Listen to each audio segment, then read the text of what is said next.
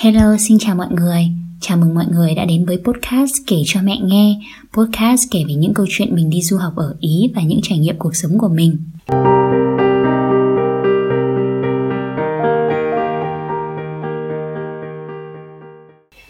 Hello, xin chào mọi người, lại là mình đây. Tiếp tục về tập podcast về thính ý tuần trước thì tập này mình sẽ hé lộ một tình tiết khiến mình quay xe thành công và tự giải độc sau khi dính thính. Đầu tiên để bắt đầu tập podcast này thì mình sẽ chia sẻ một số hiểu biết của mình về trai Ý hay là đàn ông Ý. Những chia sẻ này thì sẽ hơi mang tính chủ quan một chút và có lẽ là sẽ mang một số định kiến cá nhân bởi ở đâu thì cũng có người này người kia thôi nên các bạn vui lòng coi đây là một luồng ý kiến để tham khảo thôi nhé.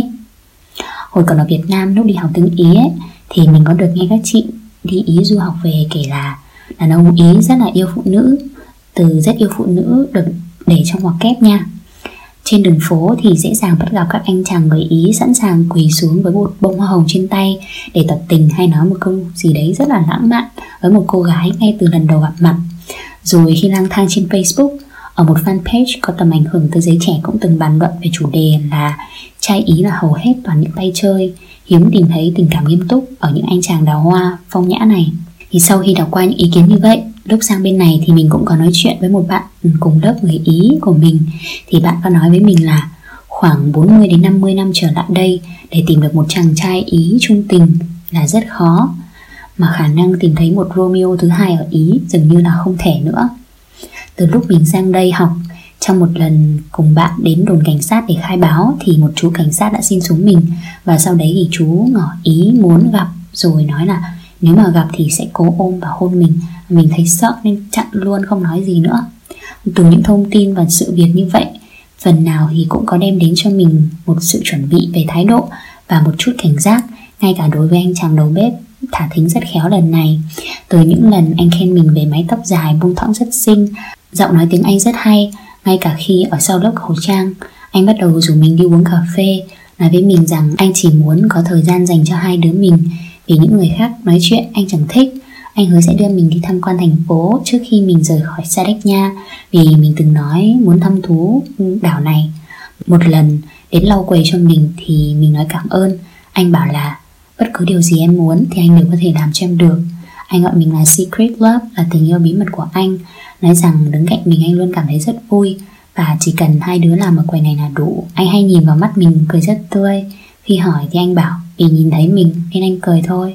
Mỗi lần đi ngang qua mình những lúc không có ai để ý thì anh sẽ chạm nhẹ vào hông hoặc cánh tay của mình đủ rõ để mình cảm nhận được rằng đấy là anh ấy cố ý nhưng không quá mạnh để mình lên tiếng chống cự hay phản ứng lại. Thì những hành động, những lời đường mật ấy đều ít nhiều để lại tác động với mình nhưng có một điều mình cứ luôn luôn hỏi là lời nói của anh hầu như không đi kèm với hành động quan tâm nào cả. Tất cả đều chỉ nằm ở việc anh phô diễn tại ăn nói của mình, chứ không hề quan tâm liệu xem mình cảm thấy thế nào, cảm xúc của mình ra làm sao. Trong thời gian băn khoăn tìm lời giải đáp cho tình trạng hiện tại của bản thân, thì tình cờ một ngày mình nhờ bạn đầu bếp bằng tuổi của mình đưa đi siêu thị tranh thủ lúc hai đứa cùng tan ca làm. Sau khi đi siêu thị thì bạn có rủ mình đi cà phê khi đồ uống vừa được mang ra thì bạn đã hỏi mình, kiểu, rất nghiêm túc là, Thế mày kể cho tao nghe về mày đi, Mày đã có bạn trai chưa? Mình cười, nghĩ đến hôm trước cũng có hai anh ở chỗ làm, Từng hỏi mình câu này, Nên mình hỏi lại bạn, Ủa, tại sao ở đây mọi người hay bắt đầu câu chuyện bằng việc hỏi về bạn trai vậy? Thì bạn mới trả lời là À thì con trai với con gái đi với nhau, Thường muốn tìm hiểu điều đó trước tiên, Để còn biết đường mà tiến tới Ví thử như mày chưa có bạn trai Thì người kia còn biết đường và tấn công chẳng hạn. Rồi bạn nói Mày biết là ở đây nếu rủ đi chơi lần hai Tức là muốn gạo quan hệ không vậy? Mình chố tròn mắt ngạc nhiên. Bạn bảo Ủa thế chưa có ai từng rủ mày đi uống cà phê hả? Mình vì không muốn nói Nên chỉ ú ớ bảo là ầm Cũng có người rủ đi nhảy nhót thôi. Xong bạn bảo là um, Nhảy thì cũng thế. Nếu một người rủ mày đi uống cà phê hay là đi nhảy gì? Rồi họ bảo là Lần sau gặp tiếp nhé. Mà mày đồng ý thì tức là um, Lần sau mày và người ta không phải uống cà phê nữa mà làm một chuyện khác. Mình sốc lắm nghĩ đến việc mình cũng được mời đi uống cà phê mà cảm thấy hơi sợ. Mình chầm mắt rồi bảo bạn là mình rất ngạc nhiên.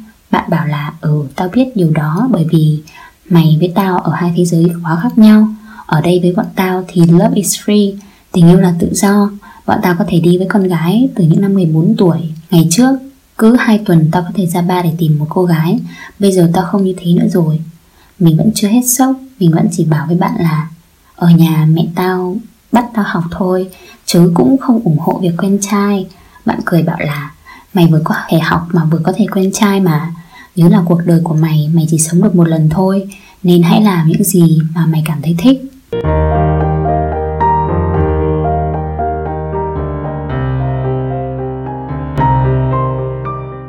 Rồi tôi hỏi, Trai Ý là như thế nào? Ai cũng như thế hả?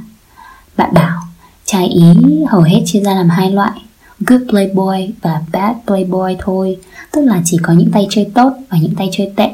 Bọn ta nổi tiếng là good lover, Những người biết yêu. Để nói xem trai Ý như như thế nào Thì phải lên giường cùng họ mới biết. Nghe xong như vậy thì mình thẫn thờ lắm. Thế rồi bạn bảo mình, Thôi cũng sắp hết giờ nghỉ rồi, Lần sau tao với mày đi uống bia, Rồi nói chuyện tiếp nhé. Xong mình kiểu hả? Ý mày là gì? Tao không muốn như vậy nha. Thì nó bảo là ha ha đừng nghĩ linh tinh. Tao chỉ coi mày là bạn thôi. Tao biết mày là một đứa con gái ngoan Và mày thì nói tiếng Anh Tao thì nói tiếng Ý. Mỗi lần nghe mày nói tao phải rất tập trung để hiểu. Còn tao thì cũng không thể đủ ngôn ngữ để kể cho mày nghe mọi thứ về tao Về quá khứ, về ước mơ. Như vậy thì không thể nào kết nối được với nhau. Hôm nay nói chuyện tao mới hiểu thêm về mày một chút. Và tao biết mày không muốn những thứ kia, Tao hoàn toàn tôn trọng mày mà. Mình thở phù một cái dù vẫn nửa ngờ nửa tin Bạn đưa mình về, Phần nào mình đã hiểu ra những lời mời gọi mang ý nghĩa thế nào với đàn ông Ý và bắt đầu cảm thấy hơi thất vọng và kiểu hơi giận một chút khi nghĩ đến anh chàng đầu bếp đẹp trai kia.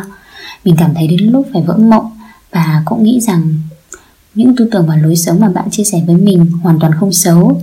Nhưng bởi hoàn cảnh và nền văn hóa của hai người là khác nhau nên mình vẫn chưa thể thích nghi với sự khác biệt này.